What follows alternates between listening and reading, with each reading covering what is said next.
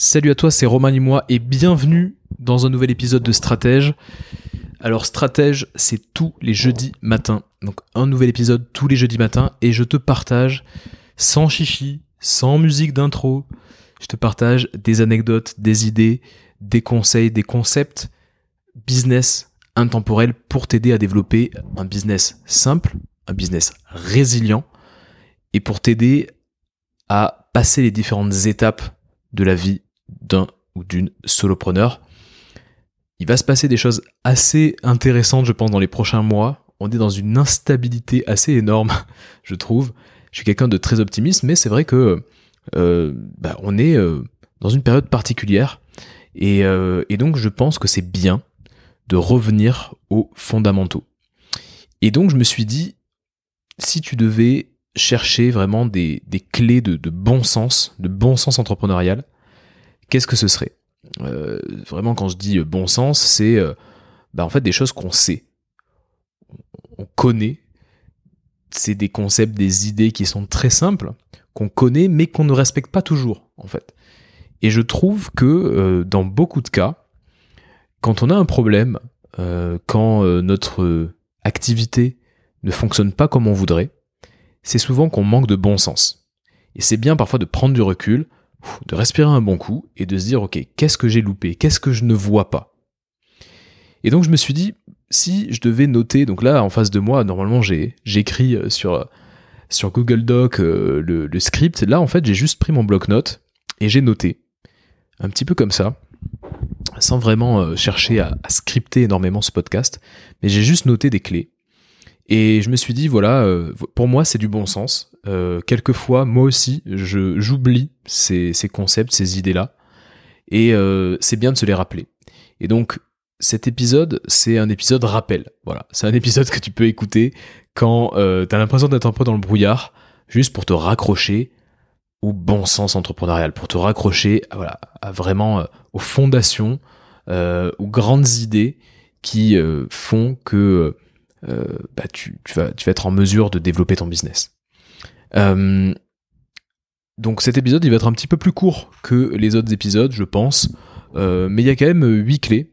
8 ou, ou 9, non, il y en a 8. Et... Euh, non, il y en a 9. il y en a 9. Donc il y a quand même 9 clés. Et je pense que... Euh, voilà, tu peux te les noter quelque part. Euh, tu peux simplement revenir sur cet épisode. en tout cas, voilà, je vais te donner ça un petit peu de façon brute, un peu brute de décoffrage comme ça. J'ai pris quelques notes mais, euh, mais ça peut peut-être t'aider. Donc, éloge du bon sens, on revient sur les fondamentaux. Tout ce que je vais te dire là est vraiment d'une importance capitale si tu développes un business de solopreneur, si tu veux que ton business soit simple, si tu veux que ton business soit minimaliste, soit résilient et beaucoup d'impact, si tu veux contribuer, ça peut vraiment t'aider. Avant de démarrer, si tu veux aider Stratège, si tu veux m'aider à le faire connaître, à faire connaître cette, ce podcast au plus grand nombre, je t'invite vraiment à partager l'épisode. Il y en a de plus en plus qui partagent sur Instagram. Si tu aimes cette plateforme, n'hésite pas. Si tu n'es pas du tout sur Instagram et que tu as envie de le partager, tu peux juste envoyer le lien de l'épisode à un ami, à une connaissance qui est entrepreneur et qui pourrait avoir intérêt à écouter ce que je vais raconter.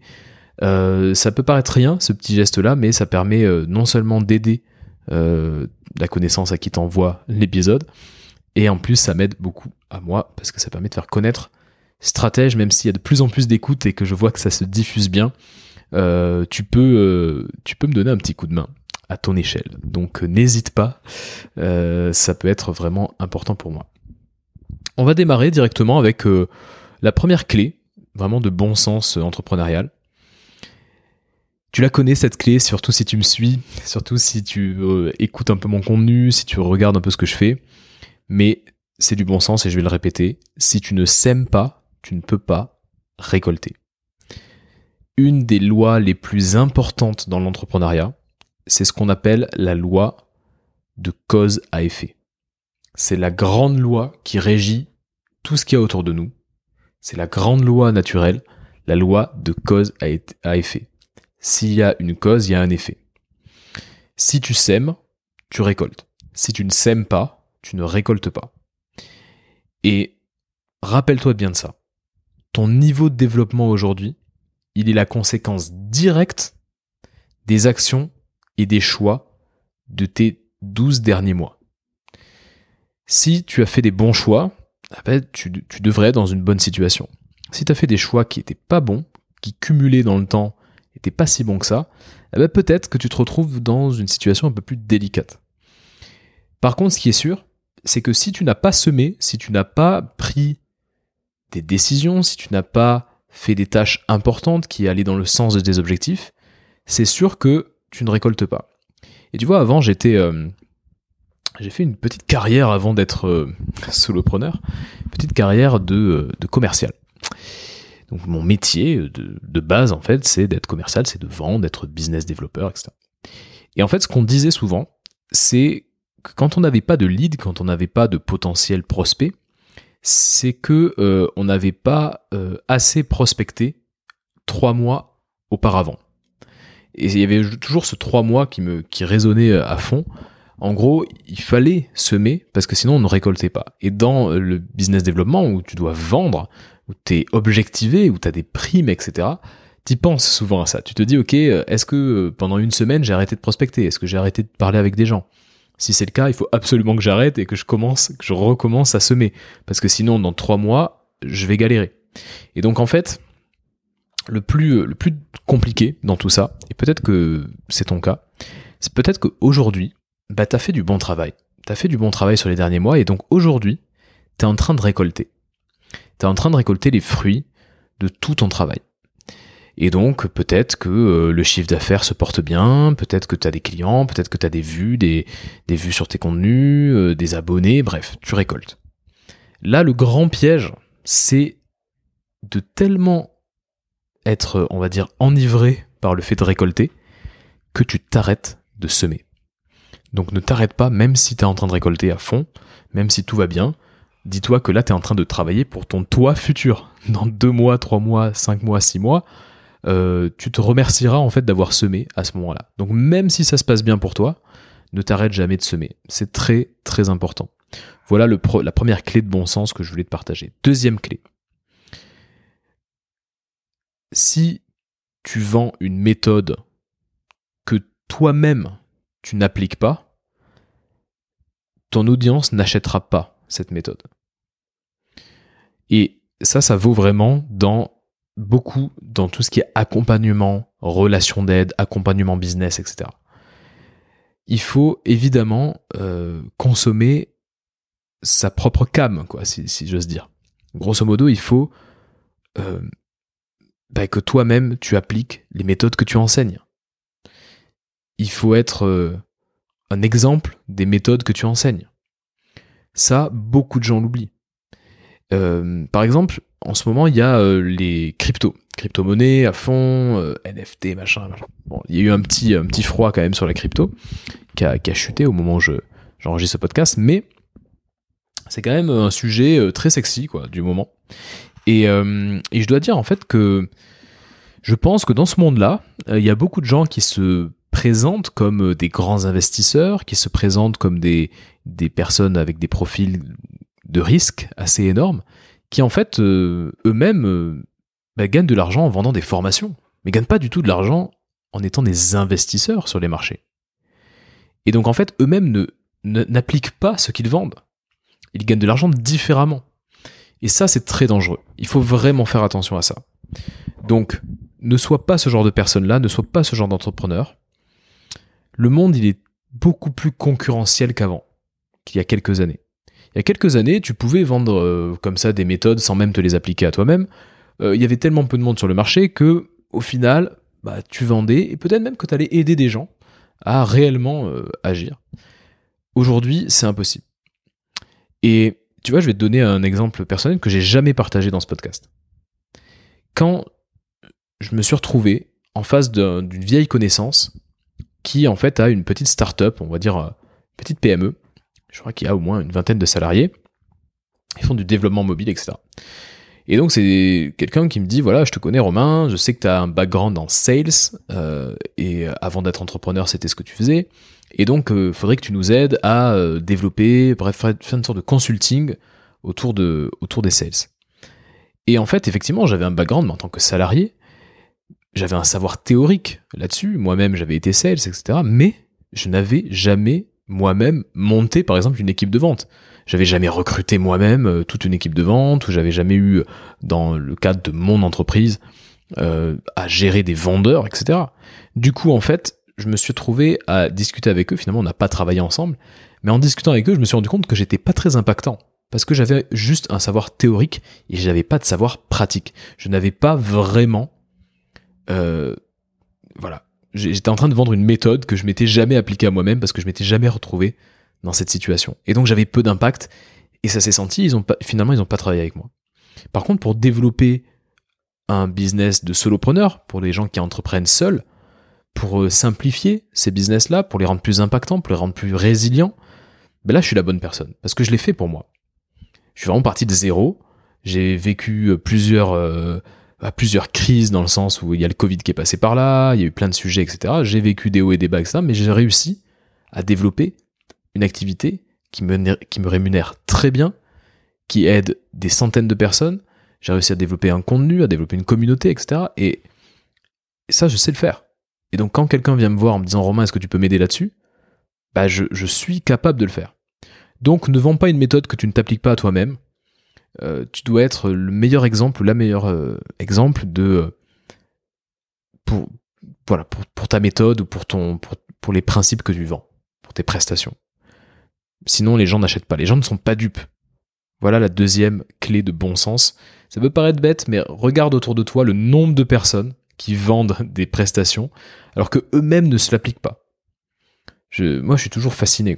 C'est comme si, c'est comme le docteur qui fume, tu vois, le docteur généraliste qui fume et qui te dit, euh, faudrait prendre, faudrait prendre soin de votre santé, Monsieur Dupont. Eh oui, mais le mec clope. Donc, euh, donc bref, voilà ce que je voulais dire. Troisième point, troisième clé.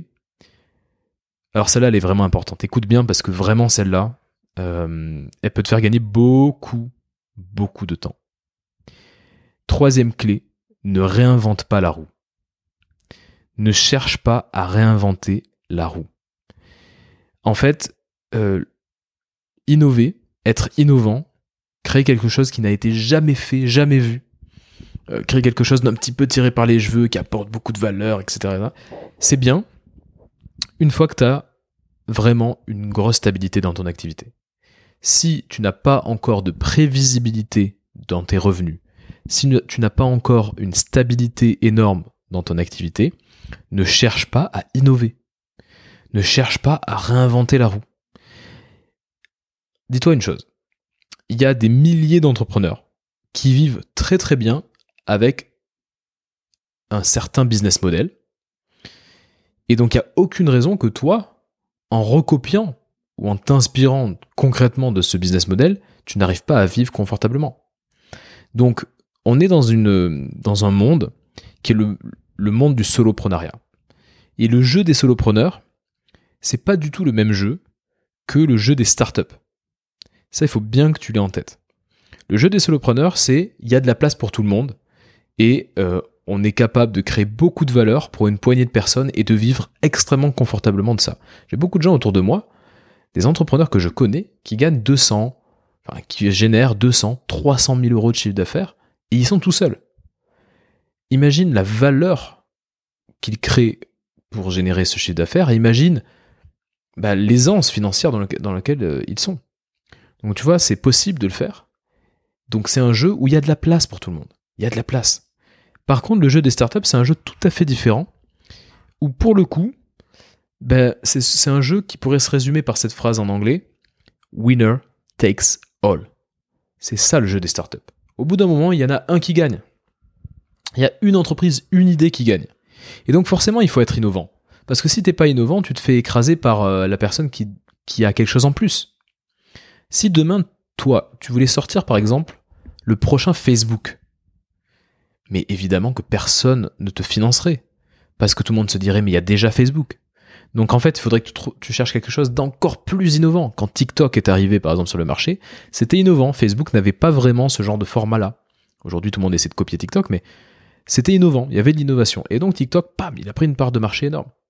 Dans le monde des startups, winner takes all. Dans le monde du soloprenariat, le monde dans lequel tu es toi, il y a de la place pour tout le monde. Ne réinvente pas la roue, n'essaie pas d'innover, stabilise.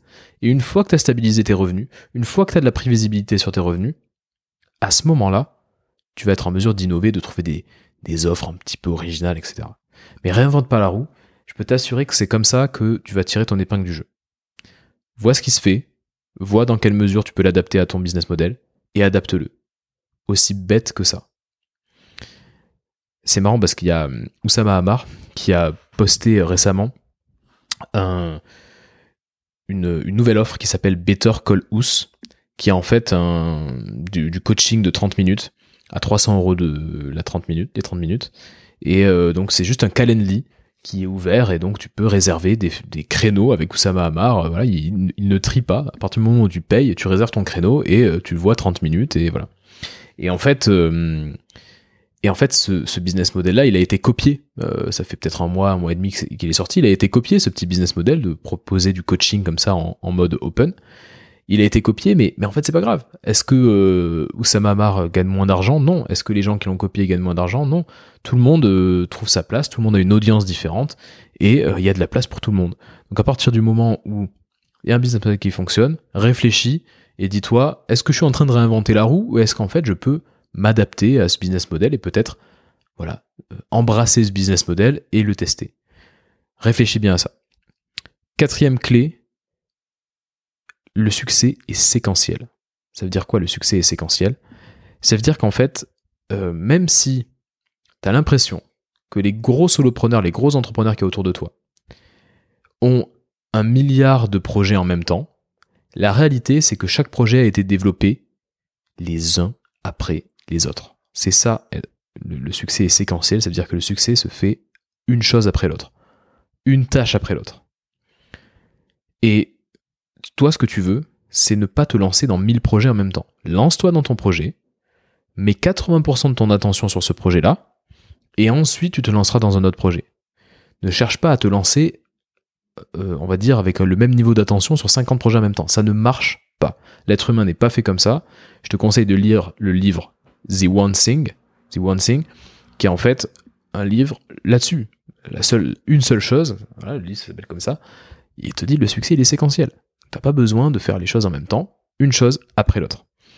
Donc ça, c'est, ça peut paraître simpliste, tu le sais tout ça, mais tout ce que je viens de te dire là, c'est simpliste, mais on a tendance à l'oublier. Moi-même, j'ai tendance à l'oublier. Donc rappelle-toi-en, le succès est séquentiel.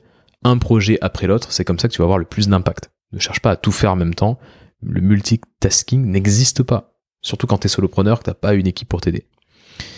Et ça me fait penser à, enfin, ça me fait passer à la, cinquième clé, qui est le fait de te concentrer sur la priorisation plutôt que sur la technique. Qu'est-ce que j'entends par là? Euh, En fait, finalement, les étapes pour avoir un résultat dans l'entrepreneuriat, on les connaît ou en tout cas on peut les avoir assez facilement. Par exemple, si tu me dis j'ai envie de lancer des pubs Facebook ou des pubs Instagram, tu as juste à taper ça sur euh, YouTube et tu vas voir quelqu'un, peut-être un américain, peut-être ça sera en anglais, mais tu vas voir quelqu'un qui va te dire voilà exactement comme, comment tu peux faire pour atteindre cet objectif business. Donc en fait, tout ce qui est lié à la technique, tu peux vraiment bah, récupérer l'information facilement les étapes pour arriver à n'importe quel sujet, on les connaît.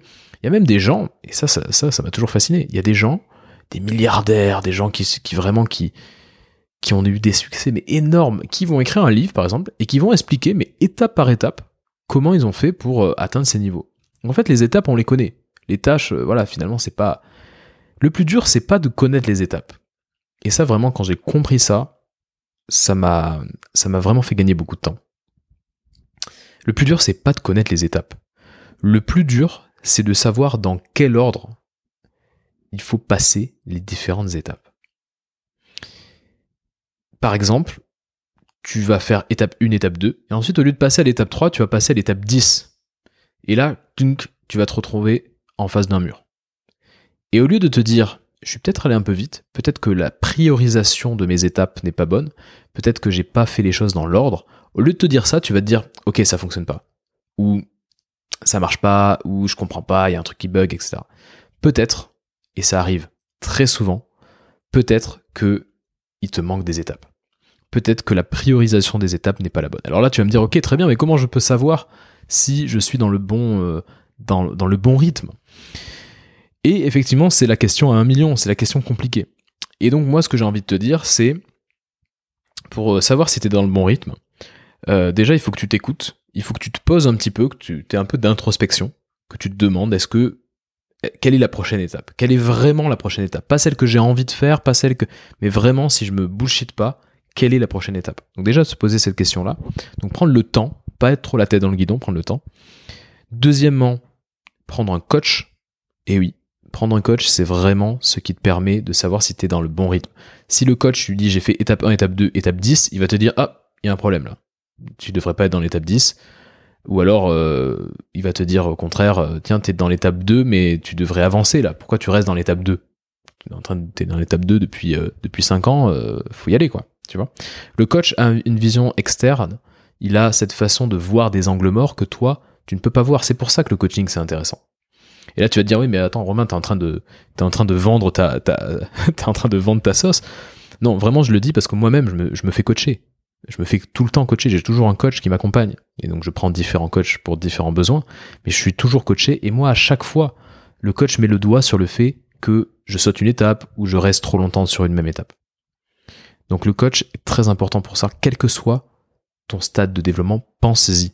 Pense-y. Ça peut être moi, ça peut être quelqu'un d'autre, mais pense au fait de te faire accompagner, vraiment.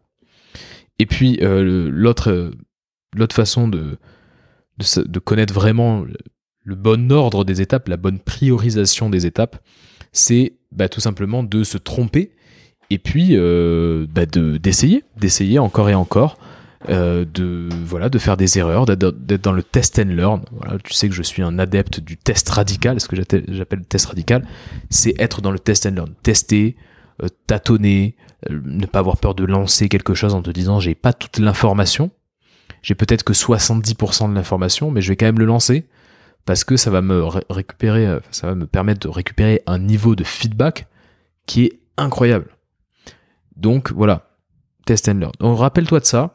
Non seulement le fait, que le succès est séquentiel, une chose après l'autre, et deuxièmement, le fait de plutôt valoriser la priorisation que euh, la technique ou les étapes. Les étapes, elles sont là, on les connaît. Est-ce que toi, tu es en train d'enchaîner les étapes au bon rythme? Est-ce que tu es en train d'enchaîner les étapes de la bonne façon? Est-ce que t'es pas en train de sauter une étape? Est-ce que t'es pas en train de t'attarder sur la même étape? Réfléchis à ça. Et si t'es vraiment perdu, fais-toi accompagner, prends un coach.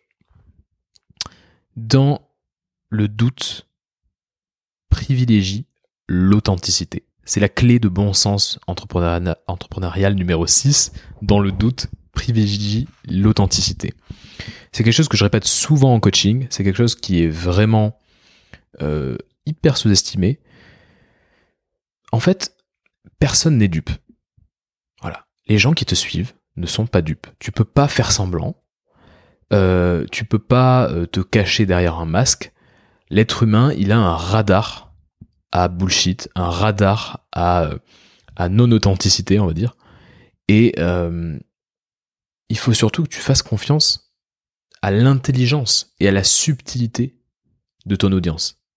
À l'intelligence et à la subtilité des gens qui te suivent. Et euh, ces gens-là, en fait, perçoivent les signaux faibles. Donc, dans le doute, en fait, si à un moment, tu sais pas si tu dois dire quelque chose ou pas, si tu dois le garder pour toi, si tu dois euh, t'exprimer ou ne pas t'exprimer, dans le doute, exprime-toi. Dans le doute, privilégie l'authenticité. Ne cherche pas à jouer un rôle, dis ce que tu as à dire, et fais confiance à l'intelligence et la subtilité de ton audience. Les gens savent, les gens compare, les gens commencent à savoir un petit peu quel type de personnalité, tu vois. Moi, tu vois, au bout de 40 heures de podcast, il y a des gens qui viennent me voir et qui me disent euh, Ouais, je, je, te cerne bien, je vois quel type de personne tu es, je comprends un peu ton univers. Parce que pendant 40 heures, je leur parle dans l'oreille. Et donc, du coup, les gens commencent à comprendre. Et, euh, et, c'est vrai que ça, c'est quelque chose que moi, je ne peux pas, euh, je peux pas essayer de faire semblant. Enfin, je, je suis qui je suis. Euh, voilà, j'envoie une certaine image, je renvoie une certaine et, je peux pas vraiment le maîtriser. Mais les gens euh, ont une compréhension assez subtile et quelques personnes me sortent des détails de ma vie ou des détails de, de mon quotidien Euh, et je me dis, mais comment ils peuvent savoir ça? Mais c'est juste parce qu'à un moment donné, dans un épisode, je l'ai sorti, tu vois. Et euh, donc, voilà, l'authenticité, la vulnérabilité, c'est des mots qui sont un peu galvaudés, on en entend partout, mais c'est du bon sens. Dans le doute, privilégie l'authenticité. L'année dernière, je regardais The Voice. Je regarde pas énormément de séries, enfin de d'émissions comme ça, mais il se trouve que je regardais The Voice. Et dans The Voice, il y a euh, Nikos, grand présentateur euh, télé que tu connais probablement, Nikos Aliagas, présentateur de TF1 mythique qui euh, présente The Voice depuis des années, etc. Et là, il se trouve que Nikos Aliagas chope le Covid l'année dernière. Et donc, il se fait remplacer par une autre présentatrice vedette de TF1 qui est passée aussi par France Télévisions qui s'appelle Alessandra Sublet. Et Alessandra Sublet, que tu connais peut-être, c'est vraiment une grande professionnelle. Mais elle arrive sur le plateau de The Voice pour la première fois depuis l'histoire de The Voice. Euh, elle est obligée de, bah, de remplacer Nikos Aliagas, la grande star de la chaîne. Et donc forcément elle stresse. Forcément elle se dit est-ce que je vais être à la hauteur? Forcément on lui fout la pression. Forcément il y a des millions de personnes qui la regardent. Et là elle arrive sur scène, elle arrive sur, euh, sur le plateau. Elle commence un petit peu à présenter, euh, etc., à faire son travail. Et à un moment, elle dit Bon, je suis vraiment content d'être là, et je vous avoue que je suis quand même un petit peu stressé. Et là, tout le public commence à, l'applaudir, tu vois. Ça, c'est de la vulnérabilité, c'est de l'authenticité. À ce moment-là, elle était stressée. Le fait simplement de le dire et de dire voilà comment je me ressens, ça a renforcé le lien avec le, avec le public. Et après euh, sa prestation, tout le monde s'est dit eh, et, si, euh, et si elle reprenait The Voice? Et si euh, Nikos n'était pas en train de se faire talonner par cette femme-là donc voilà, je te donne un exemple un peu loin du business, mais je sais pas si tu regardes euh, ce genre de truc-là. Mais en tout cas, voilà, le fait de le dire, le fait d'être authentique, te rapproche des gens. Ne l'oublie jamais ça. Ne cherche pas à mettre un masque, fais confiance à l'intelligence et la subtilité des gens. Voilà, tu vas pas te faire euh, punir parce que tu dis quelque chose ou quoi que ce soit. Bref. Septième clé, les relations se bâtissent sur le long terme. Les relations se bâtissent sur le long terme les gens se souviennent toujours de comment ils se sentent quand ils échangent avec toi. Ils se souviennent de cette sensation-là. Ils se disent c'est un bon moment ou c'est un moment stressant? C'est un moment sympa ou c'est un moment bizarre? Les gens se souviennent de, comment ils se sentent, ce qu'ils ressentent quand ils échangent avec toi. Et donc pour ça, tu as tout intérêt à développer des relations long terme. Tu as tout intérêt à développer euh, l'humain, à échanger avec les gens. Donc quand tu te retrouves en face d'un dilemme entre de l'argent euh, rapide et bâtir, solidifier une relation, choisis toujours la relation. Parce que ça, c'est long terme. Tu vois? Euh, prendre 100 balles, même 1000 balles, mais détruire une relation, c'est très court-termiste. Donc parfois, tu vas peut-être être, te retrouver dans ce dilemme-là. Choisis la relation. Moi, ça s'est prouvé, mais mille fois dans mon aventure entrepreneuriale. Et depuis, j'essaie vraiment d'en faire une seconde nature, c'est-à-dire que je veux bâtir sur le long terme. Je privilégie toujours la relation que je vais avoir avec les gens, et, euh, et c'est juste toujours génial, quoi. Et quand on s'apprécie avec des personnes, et quand tu co-crées des choses, quand tu interviens, tu fais des masterclass, tu fais des choses comme ça, bah c'est juste un plaisir pour tout le monde, et tout le monde s'entend bien, et on se soutient, tu vois. Alors qu'essayer de absolument choisir l'argent, ou bref, détruire une relation pour un gain court terme, bah c'est jamais gagnant, quoi. C'est jamais gagnant. Donc rappelle-toi de ça. Huitième point, et avant-dernier, recevoir un non, recevoir un rejet, enfin, prendre un rejet, prendre un non, c'est la réponse la plus probable. On est dans un monde complètement délirant où on a l'impression que la réponse la plus probable quand on fait une demande, c'est oui. On a l'habitude qu'on nous dise oui. On, aimerait qu'on nous dise oui. On est, fou euh, parce que, on est vraiment attiré par l'immédiateté. On croit en fait que le oui, on va l'obtenir facilement. Et je sais pas à quoi c'est dû, je pense que c'est dû à la gratification instantanée, je crois c'est à toute cette économie très, très, euh, ouais, je dirais, euh, instantanée, cette économie de l'instantané. Mais en réalité, la réponse la plus probable quand tu fais une demande, c'est non. Il faut pas que tu le vois comme quelque chose de bizarre. C'est super, c'est une bonne nouvelle. Parce qu'en fait, je voulais vraiment te, dire ça parce que moi, ça, ça trotte dans ma tête tout le temps, tout le temps, toutes les semaines. Le oui vit au pays du non. Je l'ai déjà dit dans Stratège, le oui vit au pays du non. Ça veut dire quoi? Ça veut dire que c'est parce que tu vas prendre des non, tu vas prendre des rejets, qu'au bout d'un moment, tu auras un oui. Et donc quand tu fais une demande, dis-toi probablement que je vais prendre un non, mais je vais quand même faire la demande.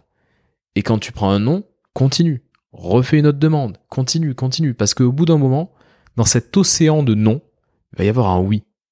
Et ce oui là, c'est ce que tu cherches. Tu cherches le oui. Donc, dis-toi que le non, il est probable. C'est normal qu'on te dise non, mais ça ne, doit pas t'empêcher de demander. Le oui vit au pays du non. Ça, c'est du bon sens. C'est la, la loi de la vie, ça. C'est normal qu'on te dise non. Tu vois, tu demandes un truc, on va pas te dire oui à 80% des cas. 80% des cas, on va te dire non, mais tu auras peut-être 20%. On va te dire oui. Donc ça marche pour tout, pour la prospection, pour plein de choses. Rappelle-toi de ça. Dernier point, dernière clé de bon sens entrepreneurial tout prend du temps. Ça, tu peux le noter noir sur blanc quelque part. Tout prend du temps, surtout dans l'entrepreneuriat. J'ai eu la chance de rencontrer un mec qui s'appelle Alexandre Dana. Dernièrement, je l'ai rencontré, euh, on a passé une soirée, etc. Et c'était super. Et Alexandre Dana, c'est le créateur de Live Mentor, l'entreprise Live Mentor. Et j'en entendais parler depuis longtemps, j'ai pas mal d'amis en commun avec lui, etc. Et bref, et je me disais, bon, Alexandre Dana, euh, moi j'ai hâte de le rencontrer. Je savais pas trop euh, euh, qui il était vraiment. Et en fait, j'ai écouté, du coup, avant de le rencontrer, j'ai écouté des podcasts où il intervenait. Et je me suis rendu compte que ce gars-là, en fait, il entreprend depuis 10 ans. Il a lancé Live Mentor en, 2020, en 2012. En 2012. 10 ans d'entrepreneuriat, euh, 10 ans de galère, il est passé par des étapes mais délirantes. Euh, il est allé rendre, il est revenu chez sa mère plusieurs fois. Euh, bref, il est passé par des étapes dingues. Et il sait ce que c'est que galérer. Il est finalement il a fini par par le par recruter des gens. Et aujourd'hui, Live Mentor se porte hyper bien. Je crois qu'ils ont levé 10 millions d'euros. Bref, aujourd'hui, euh, c'est une, une immense réussite entrepreneuriale. Au-delà de ça, c'est quelqu'un de très connecté, etc. Et je me suis dit, ben voilà, tout prend du temps. C'est l'exemple même que tout prend du temps. Monter un business, c'est pas un claquement de doigts. Même quand t'es solopreneur, c'est normal de galérer quelquefois, c'est normal d'avoir des échecs, c'est normal de parfois sortir des offres qui ne se vendent pas, euh, c'est normal de mettre du temps à comprendre des choses. Moi, ce qui m'a beaucoup aidé, c'est de comprendre qu'en fait, chacun avait son rythme. Il y a des gens, et c'est comme ça, c'est injuste, mais c'est la vie. Il y a des gens qui vont très, très vite. qui comprennent en un claquement de doigts, qui passent à l'action en un claquement de doigts, qui ont des résultats dingues, qui gagnent beaucoup d'argent très rapidement, qui aident beaucoup de gens, qui ont des, des témoignages incroyables hyper rapidement. Et puis il y a des gens qui vont un peu plus lentement. Moi, je pense pas faire partie des personnes les plus rapides. Euh, je mets beaucoup de temps à comprendre de, des choses par rapport à beaucoup de potes entrepreneurs que j'ai. Euh, je mets pas mal de temps à passer l'action euh, et à vraiment sortir du monde des idées et, et agir. Voilà, chacun a son rythme. C'est injuste. La vie est injuste de toute façon, mais c'est injuste. Il y a des gens qui sont plus rapides que d'autres, et c'est pas grave. Et ce que je voulais te dire en fait, là où je voulais te rassurer, c'est qu'en fait on s'en fout qu'il y ait des gens qui aillent plus vite, parce que comme je te l'ai dit tout à l'heure, il y a de la place pour tout le monde. Tu peux vivre très très bien, tu peux te rémunérer vraiment à des hauteurs exceptionnelles par rapport à la majorité des Français, euh, sans forcément faire de l'ombre à quelqu'un. Il y a vraiment de la place pour tout le monde. À cette échelle-là, il y a de la place pour tout le monde. On n'est pas dans une logique winner takes all. Du coup, ben on s'en fout qu'il y ait des gens qui aillent vite. Oui, il y a des gens qui vont aller vite et c'est très bien. Mais euh, c'est pas grave, tu vois. Regarde le nombre de coachs, le nombre de graphistes. Les gens vivent. Les gens réussissent à en vivre. Il y a beaucoup de gens euh, qui ont les mêmes types de métiers et qui pourtant trouvent leur, leur clientèle et en vivent confortablement. Donc, chacun son rythme. L'objectif, c'est de durer si tu vois des gens qui vont très vite, tant mieux pour eux. Peut-être que tu peux t'inspirer de ces gens-là, euh, leur demander un petit peu des choses. Peut-être que, tu vois, moi, je me suis rendu compte que, par exemple, me faire accompagner, je te le répète, mais me faire accompagner, moi, ça m'a fait vraiment euh, accélérer. Euh, et j'ai mis bien un an et demi à comprendre qu'en fait, il fallait que je me fasse accompagner. Moi-même coach, il fallait que je me fasse accompagner. voilà, donc tu peux demander. tu vois, on parlait de demander, de prendre des oui, de prendre des non, etc. Demande aux gens qui vont très très vite si tu as l'impression que ces gens-là vont très vite, et demande-leur qu'est-ce que qu'est-ce que tu fais, qu'est-ce que tu as changé, comment tu fais pour aller aussi vite, et peut-être qu'ils vont te dire, bah en fait, euh, voilà comment je fais, voilà mon astuce, voilà mon, petit secret, et ça va te permettre d'accélérer. Mais chacun son rythme. L'objectif c'est de durer. Certains vont vite, d'autres non. C'est injuste, mais euh, c'est comme ça. Et, euh, et en fait, tout prend du temps, quoi. Voilà, tout prend du temps dans l'entrepreneuriat, tout prend du temps. Donc, dis-toi que le temps est ton allié. c'est normal. Avec le temps, tu peux vraiment avoir des réussites exceptionnelles. Tu peux comprendre des choses magiques. Tu peux créer, tu peux aider des milliers de personnes. tranquille, tranquille. T'es sur la bonne voie. Garde-le en tête. Voilà. Les points que je voulais te citer. Les neuf, les neuf points, les neuf clés de bon sens je veux faire l'éloge du bon sens parce que c'est vraiment euh, ce qui fait la différence quand on se sent un peu perdu, quand on, est en train de patauger. Rappelle-toi de ça, peut-être remets-toi en boucle cet épisode-là qui peut peut-être t'aider. Et, euh, et voilà, évidemment, comme euh, à chaque fois, je te précise que je propose du coaching individuel. Bientôt, de nouvelles offres arrivent. J'en parle pas encore aujourd'hui parce que j'ai essayé de faire des podcasts qui sont les plus intemporels possibles. Mais en tout cas, J'accompagne des entrepreneurs, des solopreneurs. On, travaille ensemble sur la simplification euh, de, leurs activités, euh, le fait de rendre le business beaucoup plus minimaliste, donc de travailler moins mais mieux, et surtout d'avoir beaucoup plus d'impact, et surtout, et ça j'en mets vraiment, enfin c'est vraiment une priorité pour moi, rendre le business résilient. Que demain, s'il y a une énorme crise diplomatique ou une inflation complètement dingue, bah, ton business continue à te protéger, continue à servir des clients, continue à contribuer pour toi. C'est vraiment important pour moi de, te rendre, de faire en sorte que ton business soit beaucoup plus résilient. Voilà ce que je voulais te dire. Je te souhaite une excellente journée et je te dis à la semaine prochaine. Ciao.